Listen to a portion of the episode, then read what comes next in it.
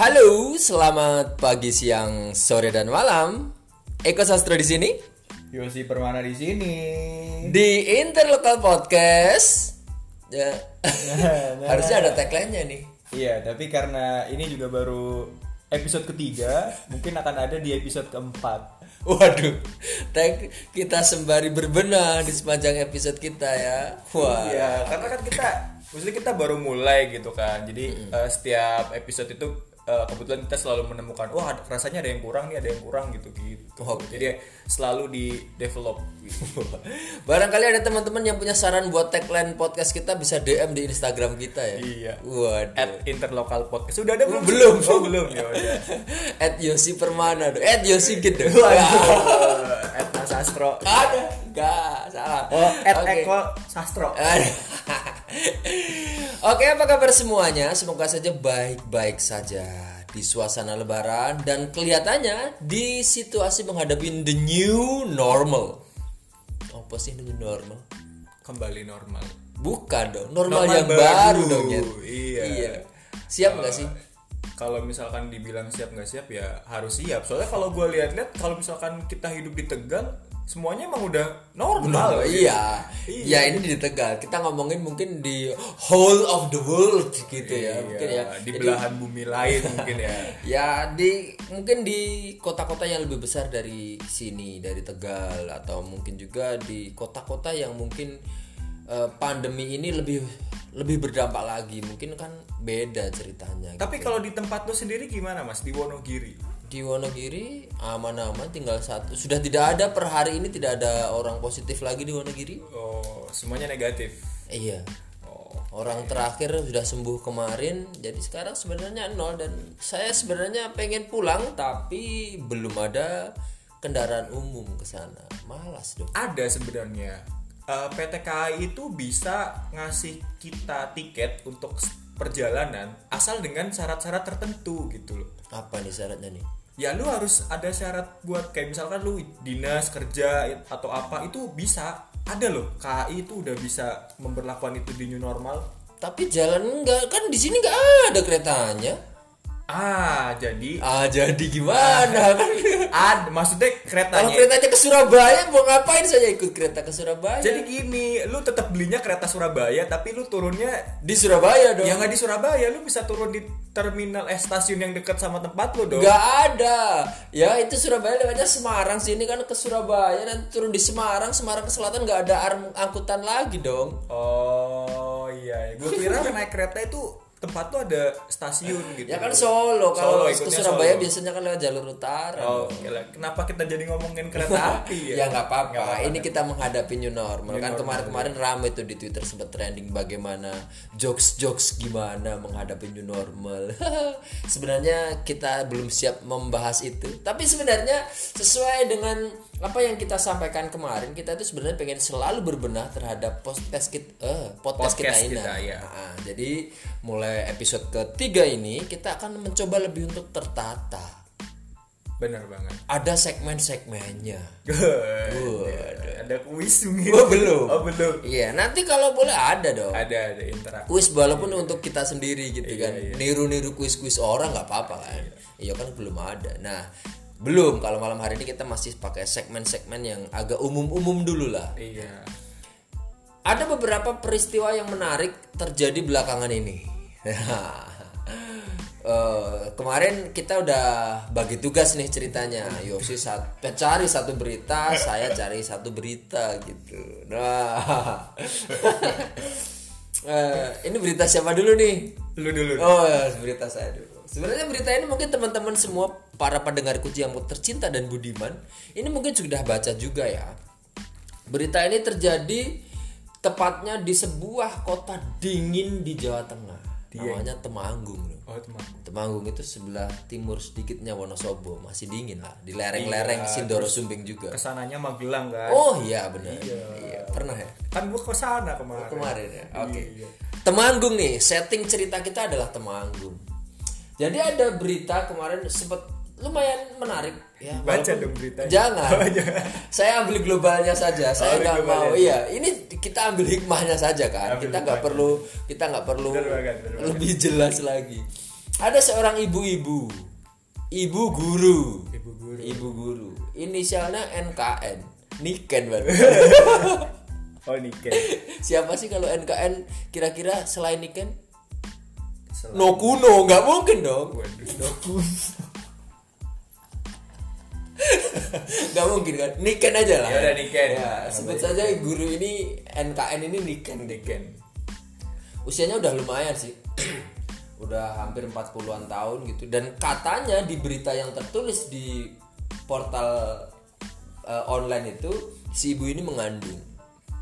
Mengandung sudah lumayan tua gitu. 8 bulan lah saya eh, nggak usah diilustrasikan ya gimana mengandung 8 bulan itu seperti apa mungkin teman-teman juga udah tahu dong nah di berita itu eh, diceritakan si suami dari si ibu guru ini juga merantau Oke. iya saya nggak mau sebutkan nama suaminya Iya. ya pokoknya merantau lah bekerja di luar Inisialnya aja deh, inisialnya. jangan B istilah B, heeh.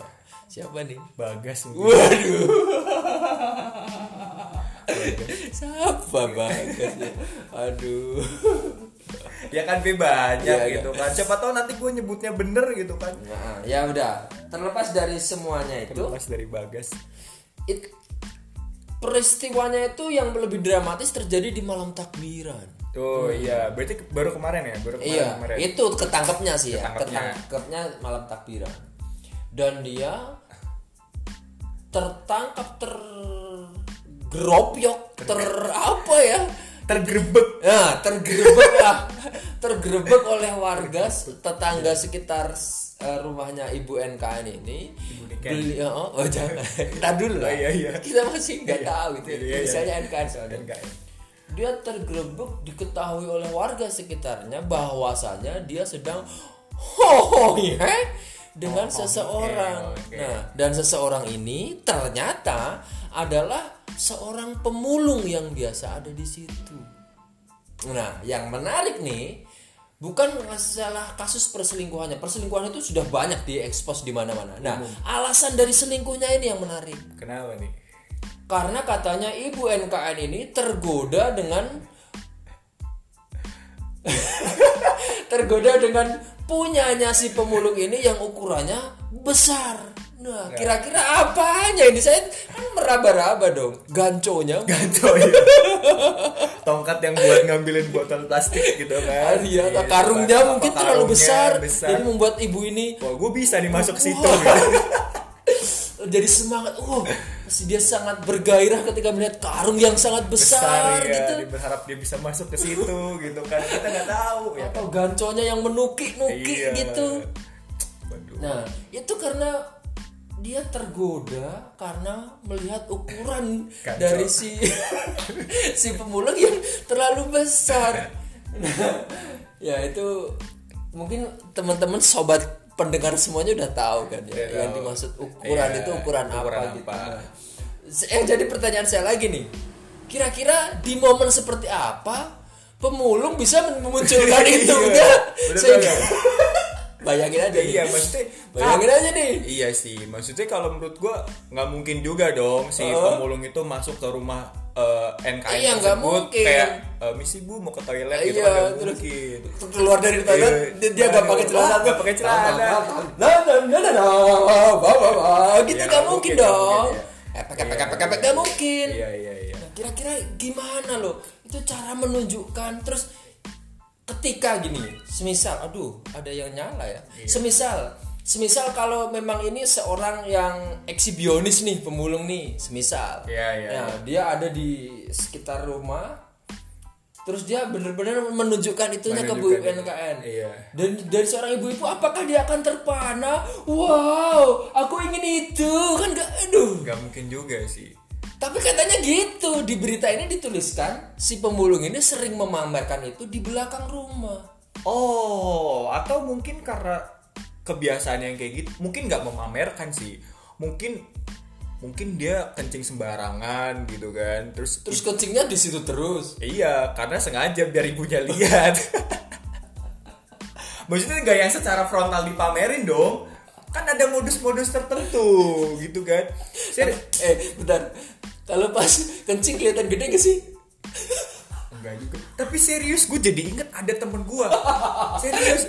Guys, gue kayak serius. Mungkin modusnya seperti ini ya. Jadi temen gue ada? Ada temen gue lah. Jadi eh, dia itu eh, selalu mencari eh, experience experience about sex Iya. gitu kan. Jadi aneh-aneh banget cara yang dia coba gitu kan. Ada suatu ketika dia mendekati eh, seorang janda yang dia punya salon gitu kan.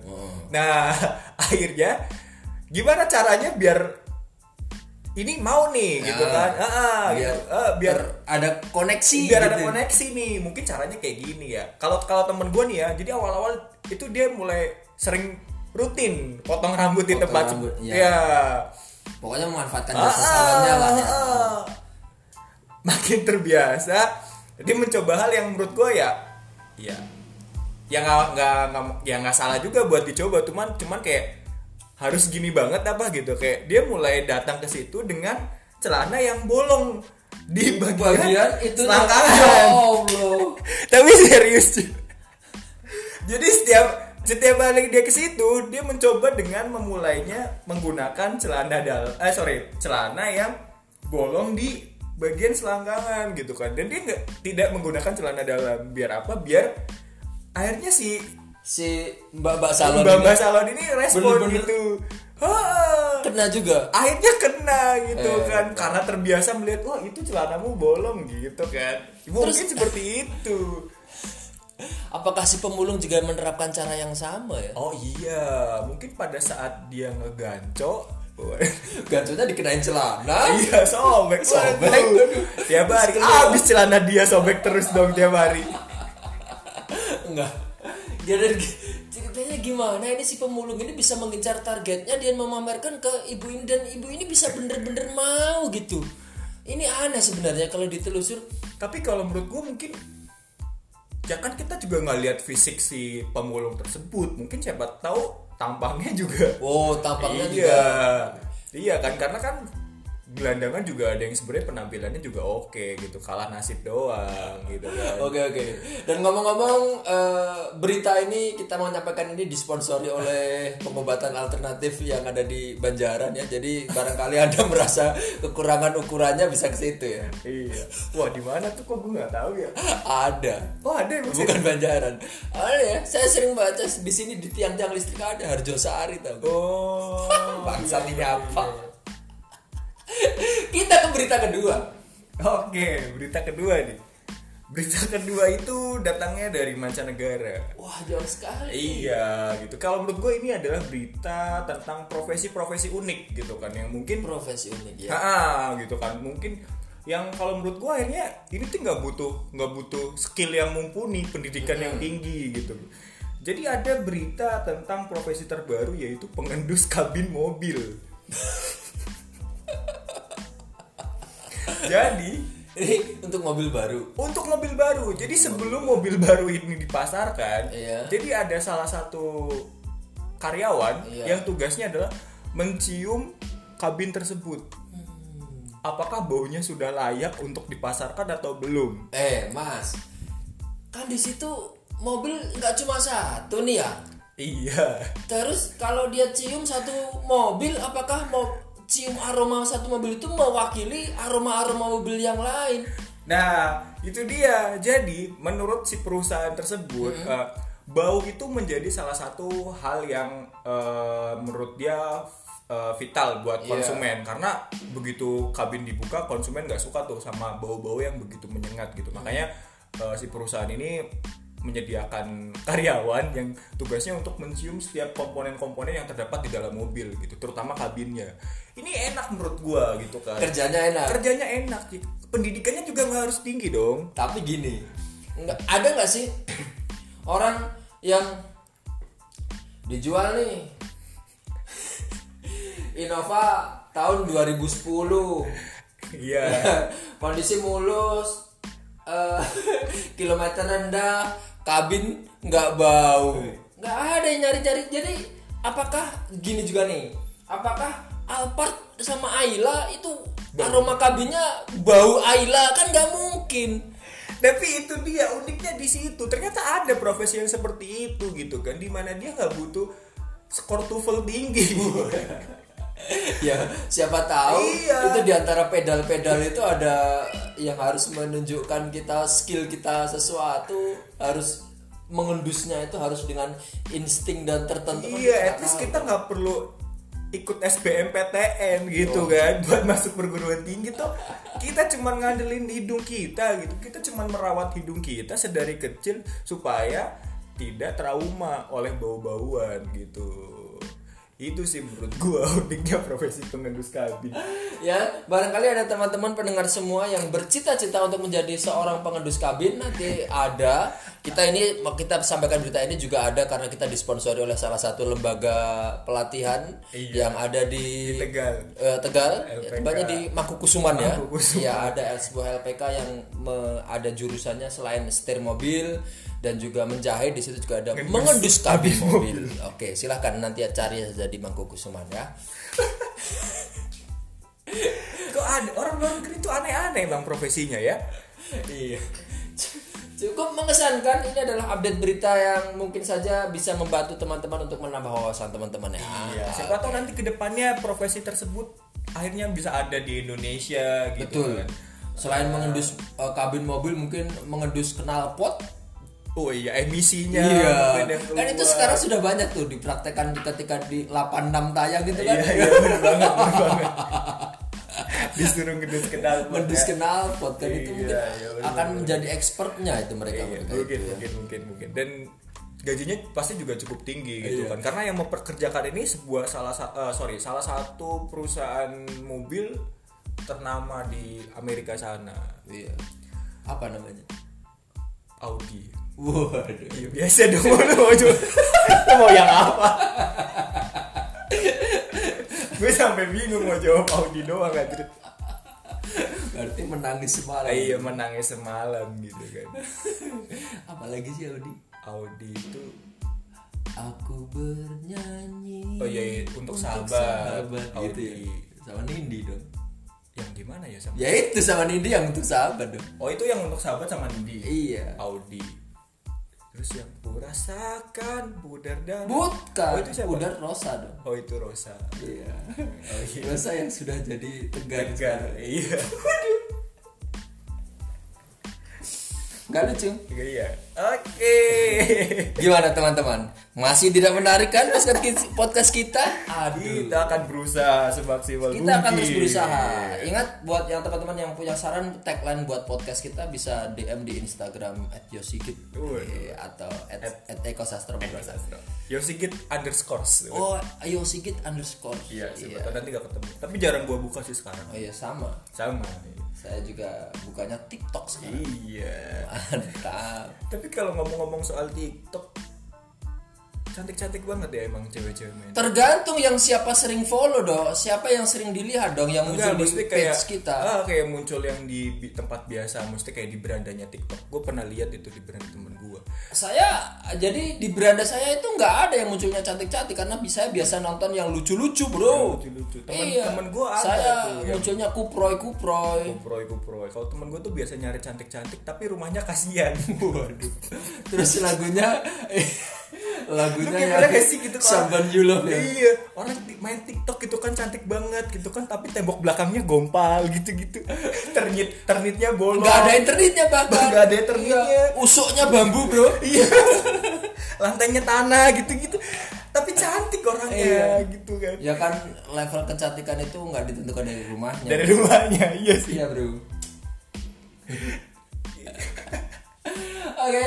Dan ini sudah hampir 20 menit kita ngomong dan eh, tentunya di segmen ini ini adalah menjadi segmen pamungkas kita dan yang kelihatannya akan menjadi primadona buat para pendengar kita, Bro. Semoga saja. Wah, iya dong, ini pasti dong. Setelah ini barangkali ada teman-teman yang minat dengan segmen ketiga ini bisa endorse. Wih. Maksudnya mungkin ada sesuatu yang pengen di Diceritain ya. diceritakan untuk mendapatkan solusi yang Iya, bener. Jadi ini ada sebuah cerita teman-teman. Jadi ceritanya eh, ada seorang teman, teman. iya ya, ada seorang teman berkisah. Jadi dia ini adalah seorang cewek usia 20-an yang sudah matang lah ya. Iya, Dia seorang udah udah bekerja, 20? mapan lah, 20-an kan? Iya, 20-an. Ya pokoknya udah, udah lebih lah udah Lebih, lulus, lebih. lulus kuliahnya udah lulus kuliah jadi dia udah mapan bekerja di salah di institusi pemerintahan oh iya dan pokoknya dia udah settle lah dengan kondisi ekonomi dia mungkin untuk secara ini. Nah, dan dia ini dalam kondisinya sekarang dia sudah merasa pantas untuk memiliki seorang suami karena posisinya dia sekarang sudah mempunyai seorang cowok. ya Awalnya begitu nih ceritanya teman-teman. Dia sudah mantap dengan si cowok ini dan akhirnya dia eh, mengajak si cowok ini untuk berkomitmen. Bagi seorang cewek usia 20-an yang sudah matang, yang sudah settle secara ekonomi dan sudah mantap hatinya untuk memilih seorang cowok dan dia mengajak sang cowok untuk menikah dan ketika sang cowok yang diajak menikah ini tidak mau apa yang terjadi. Nah, barangkali ini adalah yang menjadi topik pembahasan kita malam hari ini. Bagaimana kita memberikan solusi untuk teman kita ini. bener banget Kok bener doang sih? Iya maksudnya awal- dong iya, iya nanti dulu ini maksudnya bener banget kita akan memberikan solusi Biar dramatis Iya, dulu. biar Harusnya ada bumpernya ya. iya Jadi musiknya melo gitu ya. Iya. Nanti lah kalau saya sudah ada studio mixing boleh lah. iya belum nanti sih. kita sambil nunggu sponsor Ah, iya. itu kan buat beli mikrofon gitu Ya gitu Mike Mohede. wah udah di akhirat Oh tuh iya. Rest in peace. Sintis Mike Mohede. Oke, kalau menurut Yosi gimana? Eh, di posisi cewek itu, kalau gue sebagai ceweknya ya iya dong. Ini kita nggak bahas yang lain dong.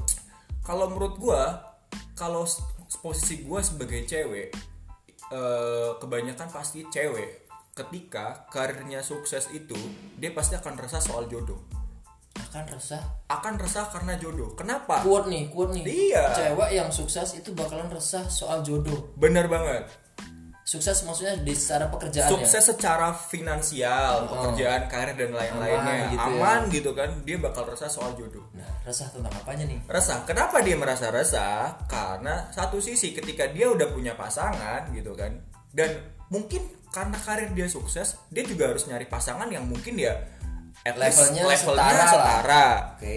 Oke gitu kan. Dan kalaupun ada yang mau mungkin dianya suka sama seorang cowok nih, Hmm. ya kan? Tapi levelnya mungkin gak setara. Si cowok itu juga pasti akhirnya bakal Minder. merasa minder gitu. Iya. Waduh, gue terlalu gembel buat dia atau gimana? Karena merasa nggak pantas gitu kan. Oke. Akhirnya ke- eh, jadinya ketika dia harus nyari orang yang mungkin levelnya sama, itu bakal susah. Tapi ketika nemu cowok yang levelnya di bawah si cewek ini, juga bakal susah. Kenapa? Karena cowoknya ini yang minder Hmm. gue pribadi seperti itu merasakan gitu emang susah gitu kan ketika harus berpasangan atau mempunyai pendamping yang statusnya itu levelnya lebih tinggi dari kita gitu jadi Terus kalau solusinya gimana? si solusinya adalah sebenarnya tidak eh, dia bisa saja meyakinkan si pasangannya cowoknya yang si sekarang. cowoknya it's okay eh, Ya mungkin dia ada di opsi kedua tadi ya. Iya mungkin Kalau menurut gue sih dia ada di opsi kedua gitu kan. Bukan yang sama-sama sukses. Iya. Iya maksud gue dia bisa aja meyakinkan si pasangannya ini Si cowoknya ini It's okay. Maksudnya aku mungkin lebih dominan untuk eh, hal finansial atau ya apa-apa. Tapi kan si cowok ini kan juga harus percaya dengan dirinya sendiri dong. Iya. Bukan berarti kalau misalkan cewek kita lebih high di atas kita kita nggak layak untuk dia gitu. Kenapa? Karena harga diri seorang lelaki itu adalah bekerja. Wih. iya jadi mau gimana pun posisi si cowok itu eh si cewek itu mau setinggi apa pun asal si cowoknya mau kerja dia punya kerjaan dan dia punya penghasilan dan dia berpegang teguh kalau dia itu cowok gua yang bertanggung jawab. It's okay nggak masalah gitu. Nah masalahnya si cowoknya ini nih apakah dia berpikiran seperti itu atau gimana? Kayak gitu. Jadi mungkin kalau saya bisa menambahkan ya solusi dari saya itu mungkin lebih bagaimana si teman kita ini kita kasih masukan bagaimana dia meyakinkan si cowoknya bagaimana eh, kalau dia bah sudah bener-bener yakin nih. Karena kan cinta nggak bisa Iya, dibohongi bener kan jadi kalau memang orang sudah nyaman bakalan kasihan juga nanti kalau untuk move onnya nunggu prosesnya lama lagi Iya. sakit hatinya gimana lagi dan harus mencari yang baru lagi. Mungkin kan juga susah. Kenal lagi dengan orang Iya, baru makanya. gitu kan. Belum ketemu dengan fuckboy fuckboy Fuckboy, baru. iya. Itu tuh proses yang sangat menyebalkan menurut gua. Iya, makanya. Mungkin eh, kalau himbau himbauan anjing. himbauan kayak pemerintah kalau mungkin kita boleh kasih masukan ya. Jadi bagaimana nih si cewek ini bisa meyakinkan aja? Jadi eh, mungkin menunggu bukan masalah yang begitu berat walaupun itu eh, agak me- menggemaskan tapi bolehlah. Sabarlah untuk satu dua tiga momen gitu. Kasihlah masukan untuk si cowok yang tidak serta merta menyerah dengan keadaan, keadaan. yang insecure dengan kondisinya, sekarang pokoknya ayolah. Mantapnya hanya sama dia. Iya. gitu. Jadi bukan tidak akan mantap dengan yang lain. Tapi kalau mantap-mantap sama. Sama sama pasangannya nanti Iya, lah. Iya. kalau mantap mantap ya sama pasangan. Kalau yang mantap sama Sudarsono. Sama- iya mantap Sudarsono. Ya boleh boleh. Nah, jadi kuncinya itu tadi meyakinkan si lelaki insecure yang kelihatannya rapuh ini, Iya, rapuh. yang hanya bisa menyerah ini, mentalnya untuk terserang kayaknya iya, untuk lebih bisa bangkit bro, untuk bisa lebih eh, mandiri gitu. Jadi meyakinkan hatinya dia sendiri, menguatkan menguatkan komitmen yang dia sudah berusaha bangun selama ini untuk menjadi bener-bener eh, pasangan yang bisa bahagia selamanya gitu. Nah, tapi gini loh, it's okay. Si cewek ini bisa menguatkan, istilahnya kayak support si cowoknya ini buat, ayolah kamu pasti bisa gitu-gitu kan. Oke, akhirnya bersatu nih. Tapi biasanya keluarga ini, tetap aja kalau si cowoknya tetap miskin, mentalnya nih mas yang diperjuangkan.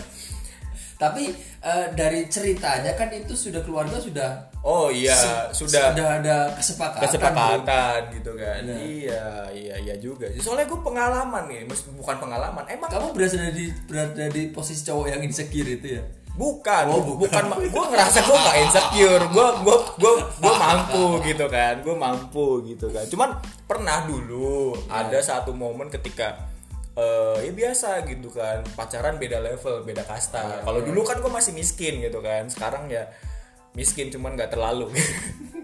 iya, jadi ketika orang tua itu kadang gitu mas, berarti eh, mungkin ngerasa Orang anak kita atau maksudnya orang dia? tua, ya orang tua lah intinya orang tua mungkin kadang merasa, wah anak saya Pertimbangan ekonomi itu Ah. penting, penting ya. penting gitu pernah waktu itu gue main ke rumahnya gue naik motor gue Mio Iya. 2008 Bagrek ya, itu ya. iya. itu itu gue pakai itu gitu kan. Itu gue pakai itu terus hujan turun. Hujan turun nyokapnya mah enak baik gitu. E, nah Yosi itu motornya tolong dibawa masuk gitu kan. Itu masuk ke mana ruang tamu? maksudnya masuk ya mas, masuk ke kamar dong. Masuk ke garasi gitu kan ada garasinya. Eh dari dalam bokapnya. Ngapain dibawa masuk? Cuman motor mio gitu katanya itu mental gue terserang Belum serius. tahu bapaknya itu motor Mio sudah melalui proses mengendus-endus itu. iya itu ada bagian Kurang ajar sekali. Siapa itu bapaknya siapa gitu. ada lah pokoknya gitu kan dan dan akhirnya akhirnya Rupa karena- rupanya saya kenal. oh iya gitu kan akhirnya kayak waduh ternyata emang kayak gini ya mental Status itu harus ya status harus- ekonomi harus penting gitu. Benar. dan ada satu momen lagi ketika gue akhirnya pas udah putus sama dia gue tetap silaturahmi dong. Iya. mamanya gantian. Waduh. iya. Oh Gimana mas Yosi ya iya yang Motornya buang aja. bukan itu. Motornya masih Mio. Iya. Anjing. Wah serius anjir. Maksudnya kalau nyokapnya tuh emang enak baik sama gua gitu loh. Tapi tetap aja gitu. Mereka orang kaya gua orang miskin jadi Harusnya- itu serius kejadian sama gua anjir Harusnya gini dong. Masih Mio bu, tapi sekarang udah tambah ada stikernya gitu. Stikernya apa sih sini? Dealer Yamaha terkenal ya? dealer Yamaha ya nggak nggak ada sih paling stiker-stiker dari tempat bengkel variasi Oh, iya, langgan variasi Langgan Pak. Iya gitu harusnya jawabmu dong. Iya, jerit. Oh Oh, masih, masih iya, Bu, Yosi, tapi ini iya. ada stikernya langgan variasi bu Dan mulai sekarang saya putus silaturahmi dengan orang tersebut. waduh ya gitulah kadang silaturahmi harus terputus oleh hal-hal yang tidak perlu ya iya gitu. Jadi makanya mungkin kadang ya mungkin bagi anak-anak di usia yang 20-an mungkin pasti mereka merasakan eh, namanya insecure dengan keadaan dia, Iya, ya, bener. Karirnya dia kayak gitu-gitu pasti. Ke depan. Nah, jadi buat teman-teman di luar sana yang barangkali mengalami hal-hal yang hal yang kurang lebih sama dengan teman kita ini, bersabarlah. Karena sabar terus juga ikhtiar itu tidak akan dibohongi oleh hasil. hasil benar banget. Tapi ya berarti tetap usaha lah. Bener. Gitu. Makanya harus ada ikhtiarnya juga. Jadi bagaimana meyakinkan kalau memang sudah kemantapanmu ada dengan dia, bagaimana kamu meyakinkan dia agar dia ayolah kamu bangkit. Jadi bersama-sama mulai dari nol bisa kok semua orang nggak haus tentang ya walaupun benar strata ekonomi itu mempengaruhi semuanya tapi tidak mutlak Tidak tidak, mutlak. Iya, jadi masih ada lah mungkin orang-orang yang tidak sebegitunya dengan status ekonomi. Jadi bangkitlah saudaraku. Terutama Anda cowoknya bangkit ya. Kok cowoknya cowoknya bukan teman kita dong. Oh iya bukan teman kita. Ceritanya. Ceritanya. Tapi, Bangkit se- tapi sebenarnya yang yang teman kita adalah si cowoknya. Anda harus bangkit. Oke. Terima kasih buat yang sudah dengerin malam hari ini. Udah setengah jam kita menemani di episode ketiga Interlokal Podcast yang belum ada tagline-nya ini. Ingat yang buat yang punya usulan Tagline. tagline Interlokal Podcast bisa DM di Instagram @yosigit underscore dan juga @ekosastra ya. Iya, sama yang buat mau mungkin curhat-curhat boleh ya DM kita boleh juga DM atau barangkali juga. kita bikin nanti habis ini kita bikin akun Instagramnya Interlokal Kalau Podcast ya. podcast ya. Jadi nanti biar langsung DM ke Betul Iya. sekali. Oke, terima kasih buat yang sudah dengerin walaupun pendengar kita baru enam orang di episode sebelumnya. Enam orang. Ya, lumayan dong. Lumayan dong. Jadi daripada satu, Sebelumnya sebelumnya 13. 13. Terus kemarin 6 karena Iya. mungkin nggak menarik. Karena kemarin ya belum tahu juga Belum ya. tahu juga, ya. Tapi lumayan lah. Sudah ada yang dengerin. Sudah ini Kasihan mendengarkan, banget. ya. Oke, terima kasih. Ah, mohon maaf kalau ada kekurangan dan lain sebagainya. Kita akan terus berbenah, teman-teman. Semoga saja Interlokal Podcast ini bisa menjadi salah satu alternatif hiburan buat teman-teman yang masih stay at home, eh, menghadapi the new normal barangkali. Bener banget. Mari kita bersama-sama hadapi ini. Semoga saja pandemi ini segera berakhir, ekonomi segera baik lagi, dan kita semuanya bisa kembali ke zona nyaman kita lagi. Amin. Eko Sastra pamit. Yosi pamit. Sampai jumpa lagi di Interlokal Podcast berikutnya. Selamat malam. Dadah bye bye. See you next time.